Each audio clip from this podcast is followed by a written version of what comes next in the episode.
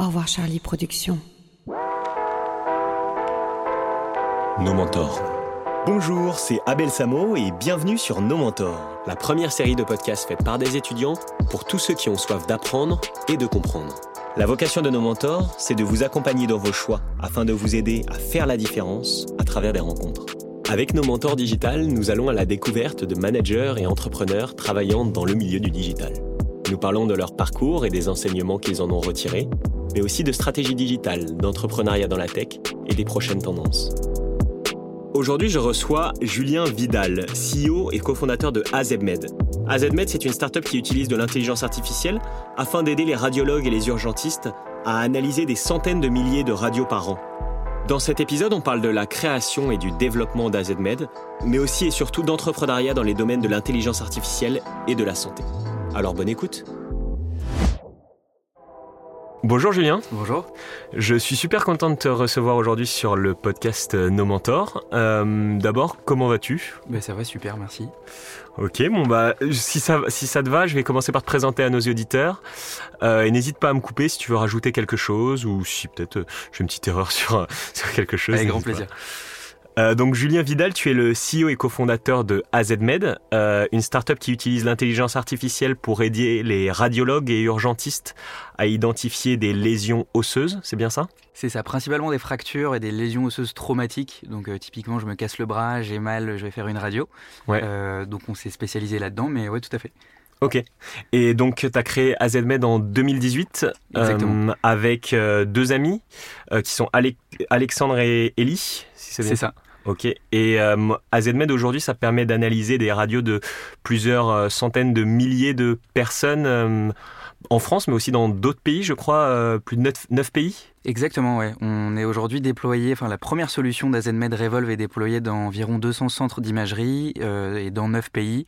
Et donc, euh, oui, ça, concerne plus d'une centaine de milliers de patients qui se présentent euh, chaque année dans ces centres. Ok, super. Bah, du coup, ouais, je te disais que j'étais super content de te recevoir euh, en, en, discutant un petit peu avant de, de, tourner ce podcast parce que bah, plusieurs raisons. Premièrement, parce que bah, AZMed, c'est une startup qui est focus sur l'intelligence artificielle.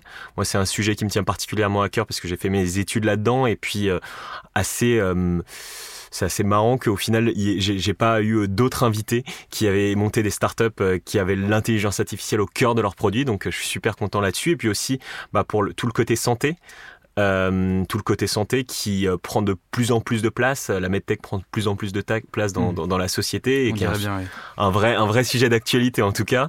Et donc euh, super content aussi parce que j'ai pas eu non plus de d'entrepreneurs dans la medtech et puis aussi alors pour plein d'autres raisons, mais il y avait aussi le fait que tu es, développé AZMed en sortant d'école. Ouais, tout à fait.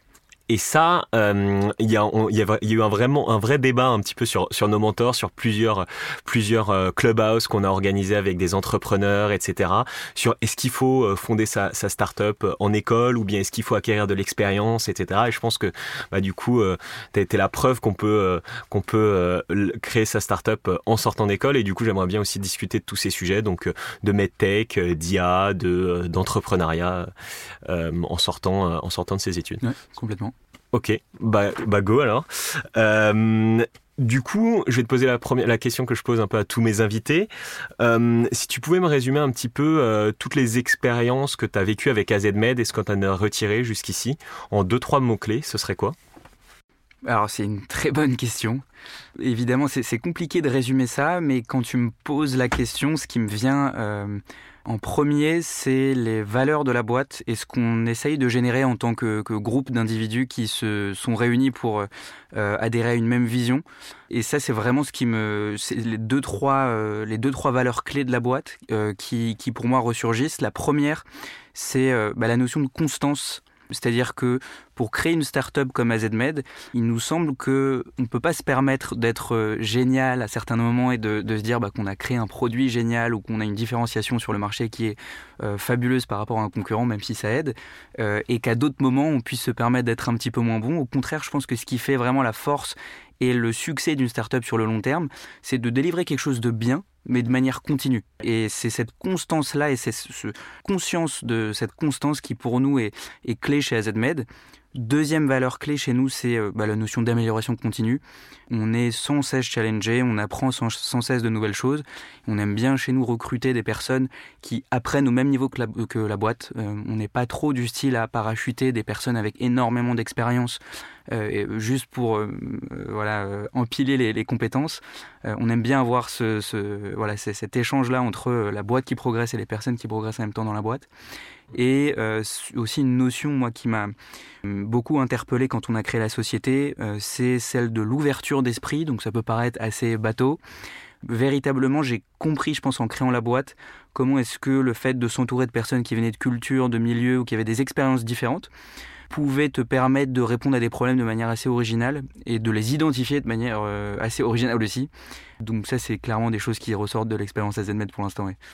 Avant ça, j'aimerais peut-être commencer par un peu le, un peu le tout début. Tu as, fait donc tes études à, euh, à Grenoble École de Management, je crois. Exactement. Euh, tu as fait plusieurs stages en finance euh, chez Rothschild et au Crédit Agricole, si j'ai bien lu sur bien LinkedIn. Tout à fait. Euh, moi, ma, ma, question là-dessus, c'était euh, est-ce que du coup, tu avais envie à ce moment-là de t'orienter dans la finance ou est-ce que tu savais que tu voulais euh, entreprendre? Comment est venu un peu cette germe de, de, de, de AZ Med et, et parce que surtout, je crois que tu l'as monté avec deux amis, donc, mhm. donc je trouvais que c'était intéressant de voir un peu le, le, tout début, la, la, première idée et toi, si tu avais cette volonté depuis petit d'entreprendre.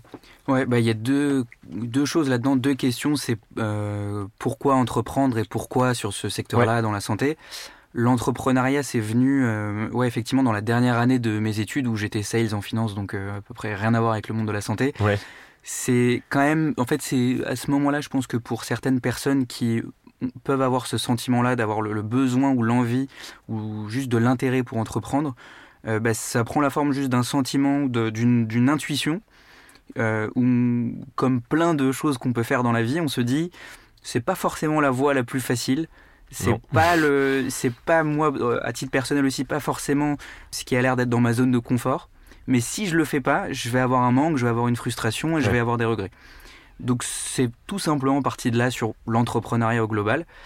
Et après sur la santé, là le, sujet il était tout autre. Le projet d'Azenmed il est arrivé un peu comme une évidence parce que on je, me suis associé aussi avec des, des, personnes qui euh, sont donc Élise Herbib qui est médecin et Alexandre Atia qui était euh, euh, enfin qui, qui travaille sur l'intelligence artificielle depuis quelques années maintenant dans ce domaine-là. Donc, donc ça c'est effectivement aussi un domaine qui nous a tout de suite beaucoup parlé. D'accord. Et, du coup, cette idée d'AZMed, elle, elle vous est venue comment? Et euh, c'était quoi vraiment les, toutes premières étapes, jour 1, le jour où vous êtes dit, tiens, on va monter une boîte euh, là-dessus? Jour 1, c'est euh, bah, nous on est vraiment parti du terrain. on a la chance d'avoir notre directeur médical Eli qui à l'époque bah, faisait ses études au sein de la PHP où il tournait tous les six mois comme tous les internes euh, hôpital par hôpital, et qui euh, bah, avait l'expérience de tous les problèmes structurels qu'on connaît aujourd'hui dans le système de santé, si on prend l'exemple de la France. Euh, je pense qu'on a à la fois un système sur lequel on est à peu près tous d'accord pour dire qu'il est basé sur des valeurs très précieuses, mais qu'on a beaucoup de mal à les appliquer, à faire en sorte que les missions qu'on s'est fixées soient appliquées et soient, enfin, correspondent à la situation actuelle. Le problème numéro un qu'on a remarqué était quand même de ce qu'on voit lié aux urgences et à l'engorgement des urgences. C'est un truc qui revient à chaque fois. Euh, on attend des heures dans ces salles d'urgence là pour avoir, on l'a tous déjà fait. Je pense, moi, moi, je l'ai vécu, euh, je pense que tout le monde l'a vécu. Voilà, exactement. Euh, souvent, en plus, l'information qu'on va nous délivrer est pas forcément à la hauteur des heures d'attente qu'on a, qu'on a subies. Donc, il y a vraiment énormément de problèmes. Et de l'autre côté, on a des spécialistes de santé qui ont ni les moyens, ni les ressources, ni le temps pour gérer ce flux-là et qui sont bah, de plus en plus en stress. Euh, le seul constat qu'on a fait là-dessus, c'est que dans 80% du temps, quand je me présente aux urgences pour, euh, euh, parce que, parce que j'ai un besoin, je ressors avec un acte d'imagerie médicale qui va permettre de détecter telle ou telle pathologie présente. et parmi toute cette masse d'actes d'imagerie, bah, le, sujet numéro un qui revient, c'est de la recherche de, de traumatismes aux urgences. Euh, bah, c'est ce que je disais au début. Je suis tombé parce que j'ai donc j'ai mal au bras. Je pense que j'ai rien, mais je vais aller faire une radio pour savoir si j'ai pas une fracture. Ça, c'est euh, quasiment 50% des, radios standards qui sont effectuées euh, chaque année en France et en Europe plus globalement. donc c'est clairement pour répondre au problème le, point de départ sur lequel on s'est fixé. On s'est demandé comment est-ce qu'on peut améliorer la fluidité de prise en charge de ces patients-là et, comment est-ce qu'on peut venir en aide aux professionnels de santé qui les prennent en charge. Ok, et du coup vous êtes posé cette question, et là du coup, euh, euh, j'imagine c'est euh, du coup votre directeur de la santé qui est venu, tu es le directeur, c'est, Alexandre, c'est ça? C'est Eli. Eli, ok. Eli qui est venu vous voir, toi et toi et toi et Alexandre. Comment ça s'est passé Comment vous avez pris la décision au final de monter une start-up là-dedans? Euh, j'imagine que bah, le fait que, que euh, Alexandre travaillait sur ces sujets d'intelligence artificielle et que toi, tu avais ce côté un petit peu commercial, ça, ça fait un, super fit pour monter, euh, pour monter une boîte là-dedans Ouais, bah, tu avais le, au début le simple constat du terrain euh, d'Eli qui était vraiment frappant et qui vivait ce que tout le monde décrit sur le système de santé. Lui, il vivait pour la première fois ce truc-là. qui s'est tout de suite retourné vers Alexandre parce que lui avait certains savoir-faire techniques de ce qui est possible ou pas.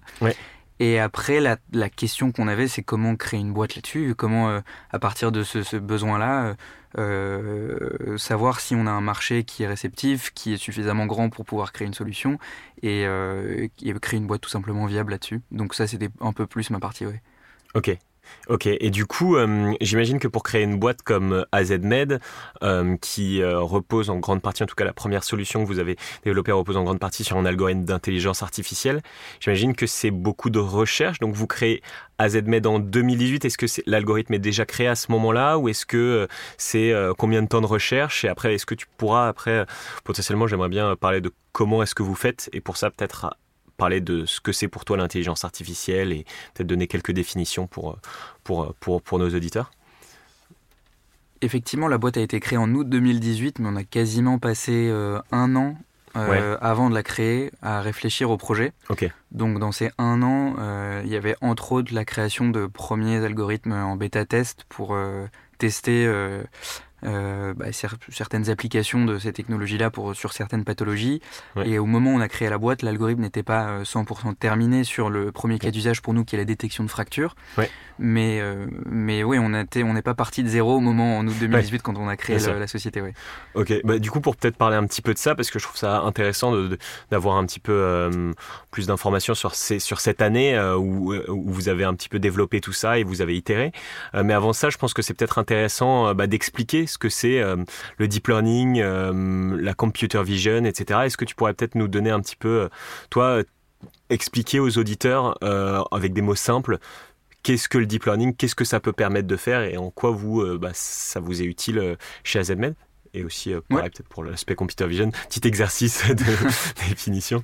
Non, non, avec grand plaisir. On peut prendre l'exemple de, ce qu'on fait parce que ça, rentre complètement dans du deep learning dans le sens où c'est une sous-partie de ce qu'on appelle aujourd'hui l'intelligence artificielle. et aujourd'hui, cette technologie de deep learning appliquée à de l'imagerie médicale permettent euh, de, de, faire l'inverse de ce qu'on fait d'habitude avec des algorithmes classiques. Quand vous prenez un, euh, un algorithme euh, pour, pour designer par exemple une calculatrice, ben vous avez la règle générale des multiplications, des divisions, et la calculatrice va vous donner tous les, tous les cas particuliers qui vont s'appliquer à la règle. Là, avec nos, technologies actuelles, on fait exactement l'inverse. On a énormément de cas particuliers, donc en l'occurrence des images qui viennent de tous nos partenaires avec à chaque fois un diagnostic qu'on associe à ces images. On fournit tous ces cas particuliers-là à notre algorithme de deep learning et lui est censé trouver une règle générale euh, à partir de tous ces cas particuliers. Donc c'est tout l'intérêt du deep learning, c'est que plus on va lui soumettre d'images et plus on va lui soumettre de données pertinentes et de cas particuliers pertinents pour que sa vision globale soit meilleure, bah, plus il va s'améliorer, il va être pertinent dans ses prises de décision. Super, euh, ok. Et, du coup, euh, et du coup, donc il y a toute cette partie, euh, toute cette partie d'entraînement, mais j'ai l'impression que du coup, là, ce que tu me disais, c'est que toutes les, données que tu que vous fournissez à, cet algorithme sont hyper importantes. au début, comment est-ce que on arrive à convaincre des partenaires à vous fournir des données qui sont des données en plus sensibles, des données médicales? Comment ça comment ça marche? Et puis comment après, du coup, vous arrivez à, en faire un algorithme fonctionnel? Alors oui, au début, il y a évidemment cette question des données qui se pose qui est cruciale, surtout quand on n'a pas de structure euh, euh, dédiée. Donc dans ce cas-là, c'est assez simple. Euh, tout le travail qui a été réalisé en R&D et qui a un lien avec les données a été effectué dans les centres de radio avec lesquels on travaillait. Et c'était pour nous l'occasion de, de, tester plusieurs choses sans, sans manipuler à l'extérieur de ces centres-là aucune donnée sensible. Euh, et ces premiers partenaires qu'on a réussi à obtenir, euh, qui sont complètement dans cette démarche de co-création, qui nous ont aidés à, monter des premiers algorithmes sur des données spécifiques euh, qui sont liées à ces centres-là, nous ont permis derrière de, de valider le fait que oui, au moins sur un centre en particulier, on avait des, des performances qui nous laissaient penser qu'on pouvait aider des professionnels de santé. Et une fois qu'on a créé la structure de la boîte, notre, notre principal enjeu, ça a été effectivement de, de résoudre cette question des données et euh, de la manière avec laquelle euh, on pouvait dans un premier temps les récolter de manière sécurisée, en respectant le RGPD et sans forcément... Euh, ouais, RGPD, le règlement de la protection des données exactement. européennes. Euh, et, euh, et, en étant en accord avec les radiologues qui nous utilisaient sur tous ces aspects-là. Euh, notre parti pris, nous, ça a été de récolter aucune donnée à caractère personnel. C'est-à-dire que tout ce dont on a besoin, et c'est aussi ça la force du, des algorithmes de computer vision, euh, c'est que la vision par ordinateur assisté n'a besoin que des pixels d'une image pour prendre une décision.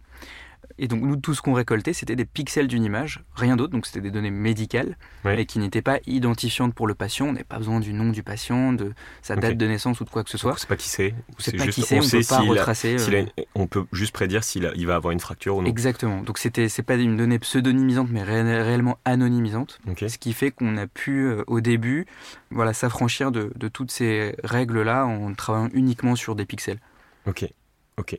Et, et du coup, euh, une fois que vous avez euh, développé euh, cet algorithme, euh, ces premières versions, euh, comment vous faites du coup pour convaincre votre premier client, vos premiers clients? Est-ce que c'est les personnes, est-ce que c'est c'est peut-être les, les, les centres de radio où vous a- qui vous aviez fourni les données?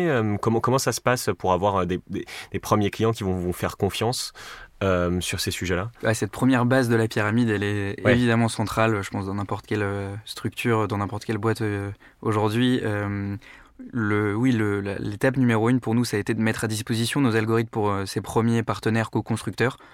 Euh, et une fois qu'ils valident l'intérêt de la solution et que objectivement ça leur apporte quelque chose, logiquement on arrive vers cette phase où euh, l'échange de bons procédés a eu lieu et on essaye de valider le fait qu'il y a un business model qui soit respecté.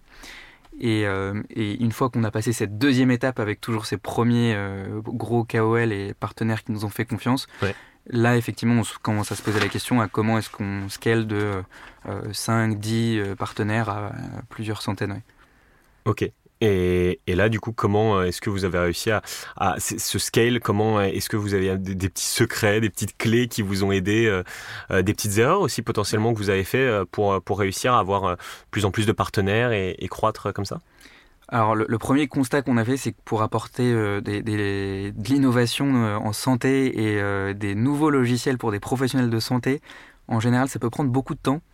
Euh, et la chance qu'on a eue, entre guillemets, qu'on n'avait pas forcément vu au début, c'était d'arriver par euh, une porte d'entrée qui est la radiographie, l'aide au diagnostic sur des radiographies standards, qui est ce, qui peut être le plus rapide possible pour euh, gagner la confiance d'un radiologue et installer ce genre de solution parce que c'est l'examen de base, parce que tout le monde en fait et parce que bah, du petit centre de radio l'énorme CHU, euh, on, va, euh, on va correspondre à quasiment 90% des sites installés et surtout les gens qui en font, donc les, les radiologues ou les urgentistes qui les analysent, soit ils n'aiment pas en faire parce qu'ils ils estiment que leur, euh, le, rapport doit être mis, ouais, doit être autre part exactement sur, sur des examens beaucoup plus pointilleux.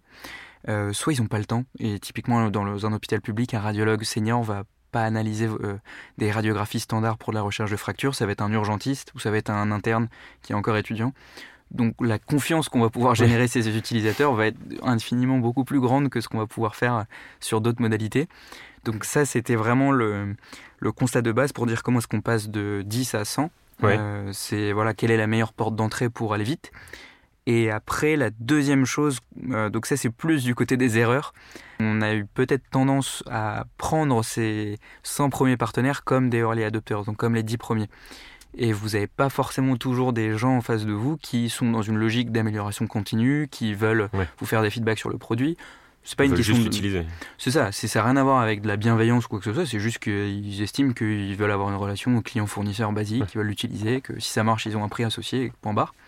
Et c'est vrai qu'au début, passer des early adopters à, un produit un peu plus de masse, il faut bien penser à changer le discours et, ces premiers early adopters nous aident typiquement à avoir un produit stable qui marche sur la durée. Peut-être que dans le discours, on était encore trop dans cette logique partenariale, au moins au début, oui. Ok. Ok. Et, du coup, euh, actuellement, ça, fonctionne comment euh, euh, à ZBN, par exemple, moi, moi, moi, si je vais faire une radio demain, où est-ce que ça intervient euh, Où va se pluguer en fait cette solution Et, euh, et qu'est-ce que ça va concrètement apporter euh, aux, aux, radiologues? Est-ce que aux urgentistes? Est-ce que ça veut dire qu'ils ont même plus besoin de, de, de, de rien analyser Ou bien est-ce que ça va juste plutôt les aiguiller dans leurs analyses? Comment comment ça va Alors c'est vrai qu'on n'a même pas expliqué exactement ce que faisait la solution. Donc la première solution qu'on a créée s'appelle Revolve. Ouais. Elle permet de détecter bah, tout type de traumatisme osseux visibles sur des radiographies standards comme des fractures, des arrachements osseux ou des signes indirects qui laissent penser qu'il y a un traumatisme euh, quelconque. Euh, et euh, alors comment ça marche C'est assez simple, c'est-à-dire que à partir du moment où on est un patient et qu'on va effectuer un examen de radiographie, on se présente, on l'a déjà tous fait aussi. C'est un manipulateur qui va nous installer sur, euh, qui va nous, prendre cet examen de radio. Ensuite, la machine, quand elle effectue l'examen, elle envoie cet examen vers le serveur central de l'hôpital sur lequel bah, n'importe quel radiologue va pouvoir visualiser ces images, les interpréter, taper le compte rendu et envoyer le compte rendu au patient. Nous, on vient se plugger sur ce serveur-là. Donc, c'est-à-dire qu'à partir du moment où il y a un examen qui est réceptionné euh, de la machine vers le serveur, nous, on l'intercepte, on l'analyse, on fait nos prédictions, on renvoie nos prédictions sur ce serveur. Ça prend quelques secondes. Et, euh, au moment où le radiologue euh, upload l'image, il a déjà nos prédictions qui prennent la forme de rectangles de détection qui sur directement sur l'image pour l'alerter. Et lui, du coup, il vient évidemment confirmer ou infirmer ce diagnostic-là, cette première lecture. Euh, et il est évidemment 100% maître de son diagnostic. Les bénéfices pour le radiologue ou l'urgentiste, c'est qu'il peut gagner du temps dans l'interprétation de ces images-là. En moyenne, 36% de temps sur l'analyse de nos images selon les études cliniques qu'on a, qu'on a effectuées avec, euh, avec euh, pas mal de radiologues dans 7 centres de radiologie. Et il va aussi gagner en précision dans un contexte d'urgence où il n'a pas le temps et il fait potentiellement quelques erreurs. Et nos études cliniques montrent qu'il gagne en moyenne 20% de précision sur l'analyse de ces clichés-là grâce à ZMed. Et c'est typiquement les deux valeurs ajoutées qu'on essaye de mettre en avant et qu'empiriquement on vient valider lorsque l'outil est en routine clinique chez un client. Encore plus, euh, j'imagine, cette année où, euh, où euh, les, les, les, les centres d'urgence sont encore sont engorgés par tous les, tous les patients, tous les malades du Covid, etc. Donc du coup, ils vont pas forcément avoir le temps de, de se focus sur, sur cet aspect-là. Parce que c'est vrai que c'est assez intéressant parce qu'il y a aussi beaucoup de personnes qui pourraient avoir peur un peu de l'usage de l'intelligence artificielle dans la santé, l'usage des données. Alors tu nous as parlé du fait que toutes les données étaient encryptées, etc.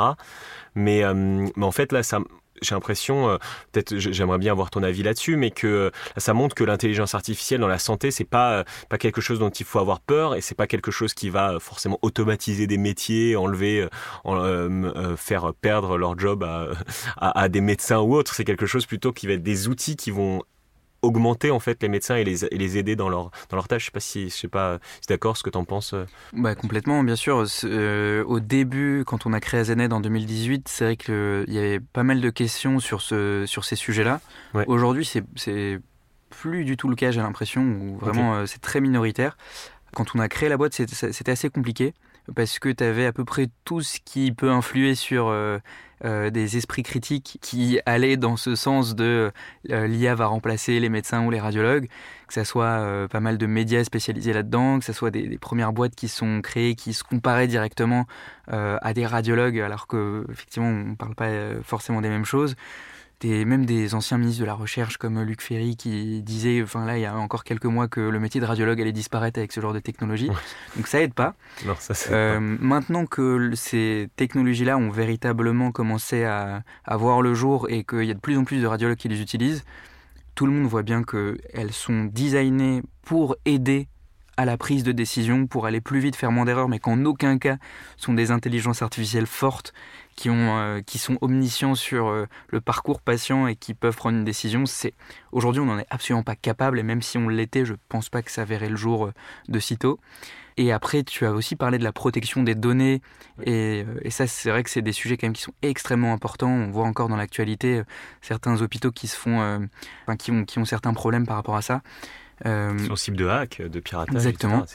Pris le parti d'avoir euh, des solutions qui sont complètement adaptées à ces problématiques-là et d'avoir euh, une partie de nos solutions qui sont 100% locales, où en fait, sans même parler d'anonymisation, à aucun moment euh, les données ne sortent de l'hôpital et on est capable d'installer ça de manière super simple. c'est nos puissances de calcul, ça fait la taille d'une petite box Wi-Fi et ça, en fait, ça déstresse tout le monde sur ces questions-là parce que euh, tu as un circuit fermé euh, qui ne nécessite aucune connexion Internet et aucun accès vers l'extérieur. Et euh, toute l'analyse est faite en interne. Donc, c'est typiquement pour répondre à ce genre de questions qu'on a créé ça aussi. Donc, vous pluguez, c'est pas juste une solution software, vous avez aussi une solution hardware C'est une option dans certains cas où c'est où c'est requis parce que on n'a pas forcément. Enfin, c'est-à-dire que dans certains hôpitaux, c'est absolument obligatoire. on a cette option-là, ouais. On okay. passe du 100% soft et on vient installer un, hardware. Donc c'est quand même assez euh, anecdotique dans les installations qu'on a fait en termes de nombre. Mais c'est quand même euh, ouais, c'est une vraie solution pour, euh, pour contrer un peu cette peur qu'on peut avoir sur, sur la protection de ces données-là et sur la sortie de ces données surtout. Ok. Et, on en parlait au début des neuf pays dans lesquels vous êtes, vous êtes, vous êtes exporté. J'ai l'impression. Neuf pays, c'est ça? Tout à fait. Et, moi, ce qui m'intéresse, c'est de savoir comment est-ce que vous avez fait euh, pour, euh, pour euh, bah, vous développer dans, dans ces neuf pays. Par quel pays vous avez commencé? Est-ce que vous avez une technique pour, pour, pour attaquer un nouveau pays? Est-ce que vous envoyez, vous recrutez des commerciaux dans, dans, dans ce pays-là? Ou bien est-ce que vous gérez tout depuis la France? Ça, c'était vraiment ouais, mes questions sur, sur votre, un peu votre stratégie et peut-être ce que, ce que bah, des personnes qui, qui, qui veulent créer des boîtes et très rapidement c'est, les, les, les exporter à l'étranger pourraient en retenir de cette stratégie principalement dans le domaine de la santé où, euh, mhm. encore une fois, euh, euh, bah, les données et, les données sont très très sensibles, mais c'est aussi un domaine très régulé, je pense. Donc, Exactement, il y a aussi alors effectivement sur ce genre de produit c'est assez régulé. Nous on a obtenu le marquage CE pour Revolve il y a un, peu moins de deux ans maintenant. Euh, ce tu peux expliquer peut-être ce que c'est donc le marquage CE c'est un c'est un certificat euh, de, qu'on obtient et qui nous autorise à vendre euh, des dispositifs médicaux dans la plupart de l'Union européenne et quelques pays affiliés. Et sans ce certificat-là, on n'est pas autorisé à vendre ces, ces solutions. Et donc, euh, c'est assez important de d'anticiper en amont ces problèmes-là pour pouvoir très rapidement se projeter sur la commercialisation.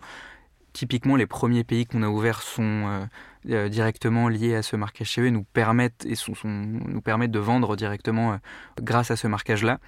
On est dans un marché où c'est du premier équipement, c'est-à-dire que c'est la première fois que les radiologues ou les urgentistes utilisent de l'intelligence artificielle. Donc la question qu'on se pose typiquement sur ce genre de marché à chaque fois, c'est comment est-ce qu'on intéresse le plus rapidement possible le plus de radiologues possible pour prendre des parts de marché et dans le même temps, comment est-ce qu'on s'éparpille pas trop et, que et comment est-ce qu'on fait pas tout en même temps euh, pour euh, finalement euh, être bon nulle part mais être présent partout. Il y a un vrai aspect évangélisation. Hein, voilà.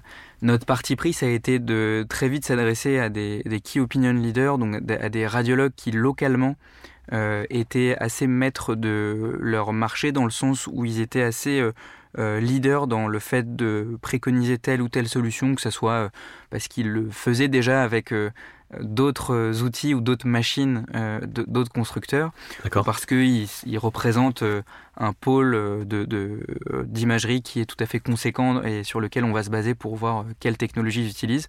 Donc ça, ça marche localement, que ce soit pays par pays ou région par région.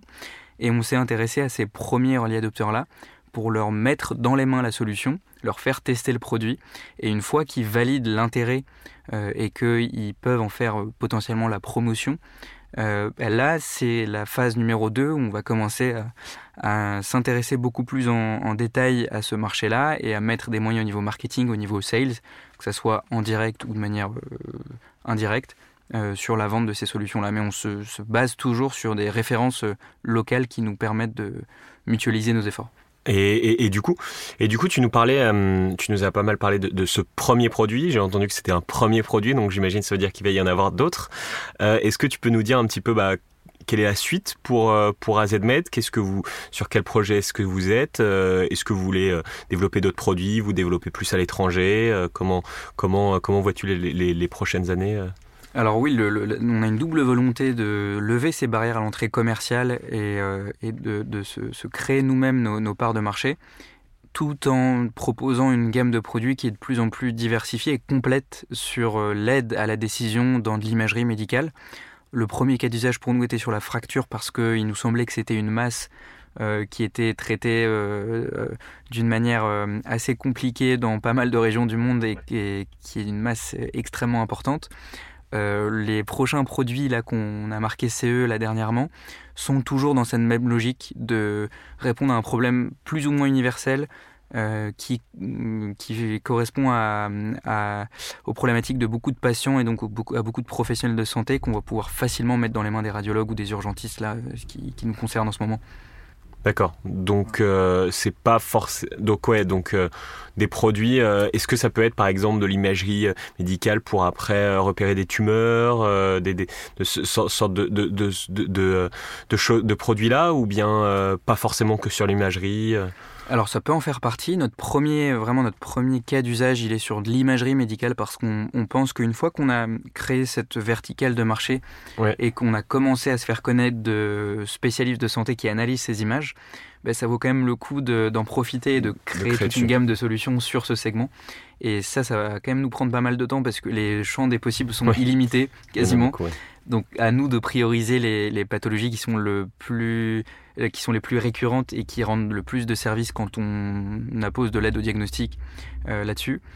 Donc euh, c'est clairement pour nous sur les cinq prochaines années la vision de devenir le partenaire de référence pour n'importe quel spécialiste de santé qui va analyser ces images pour l'aider dans son diagnostic, quel que soit le flux, que ce soit pour prioriser des patients normaux, des patients anormaux, que ce soit pour détecter ce qui se passe sur l'image, que ce soit pour lui générer un pré-compte rendu qui peut facilement modifier. Euh, sur toute cette chaîne de valeur du diagnostic, on se positionne véritablement comme un acteur global qui va l'aider dans sa prise de décision. Ok, bah du coup je vais, je vais, je vais euh, parce qu'on arrive déjà euh, à la fin de ce podcast rapidement, donc je pense que je vais, te poser encore deux, deux, dernières petites questions avant de passer sur les questions rapides de fin, si ça te convient. Avec plaisir. Super. Euh, bah, ma première question, c'était par rapport justement au marché, euh, au marché bah, des, des, des medtech. Euh, on voit qu'il y a, il y a quand même un, une grosse évolution euh, dans les medtech avec beaucoup qui, qui émergent. On, là, là, on en parlait juste avant. Euh, il y a, il y a Alan qui vient de lever, qui vient de devenir une nouvelle licorne il y a, il y a deux jours, je crois, ou même hier, je crois.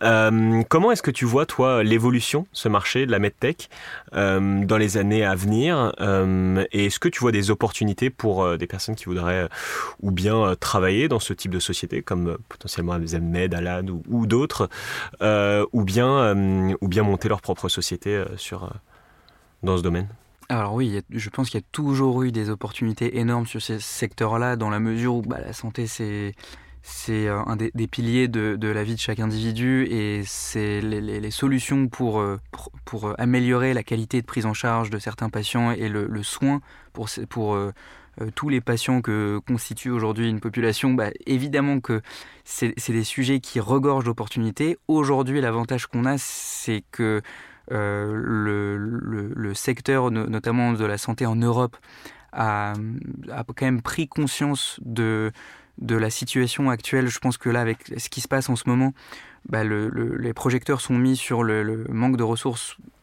abyssales qui, euh, qui a trait au domaine de la santé, notamment dans l'hôpital public. On commence à mettre en place pas mal de, ressources pour y répondre.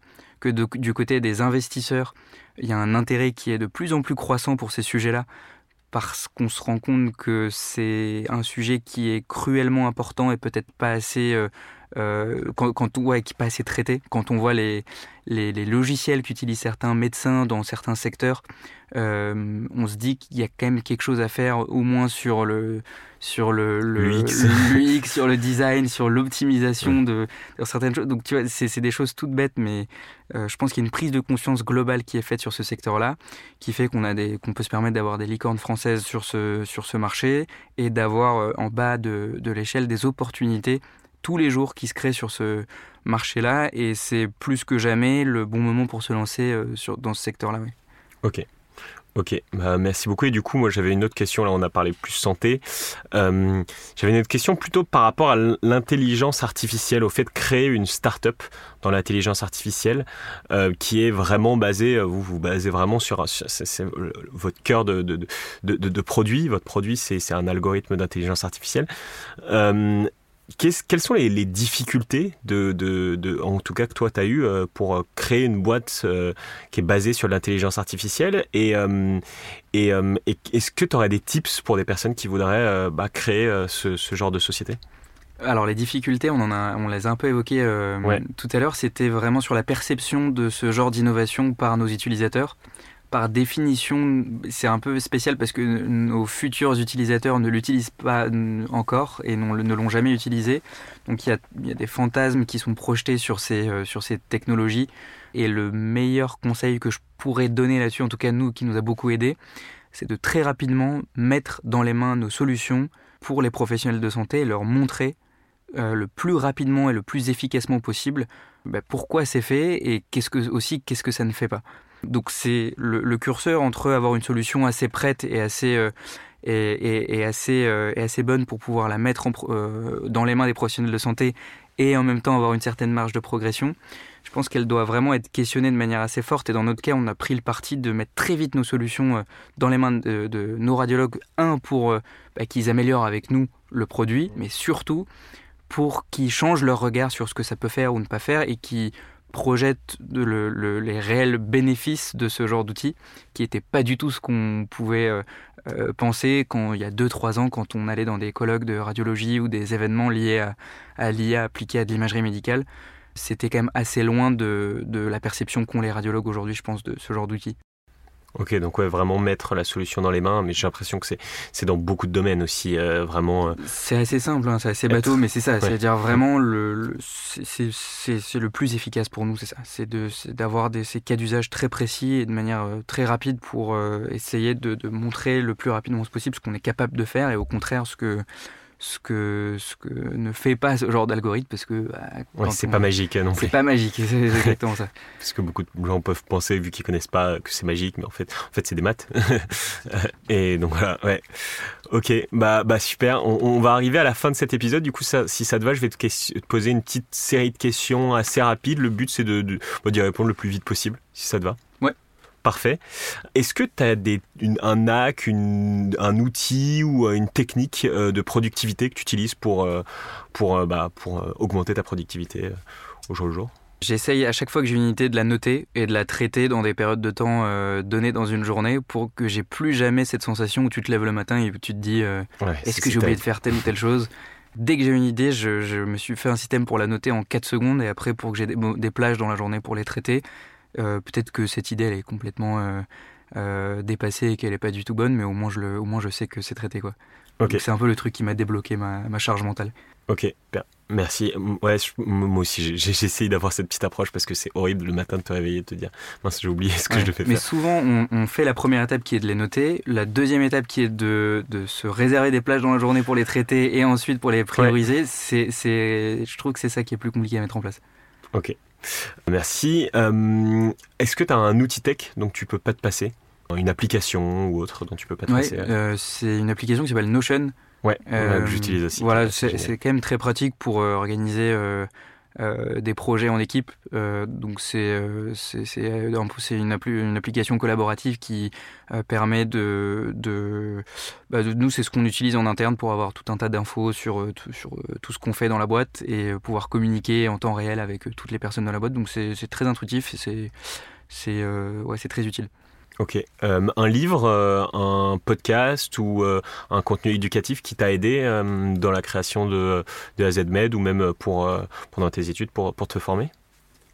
Alors oui, c'est le, dernier podcast que j'ai écouté, bah, qui est en fait une application qui s'appelle Magellan.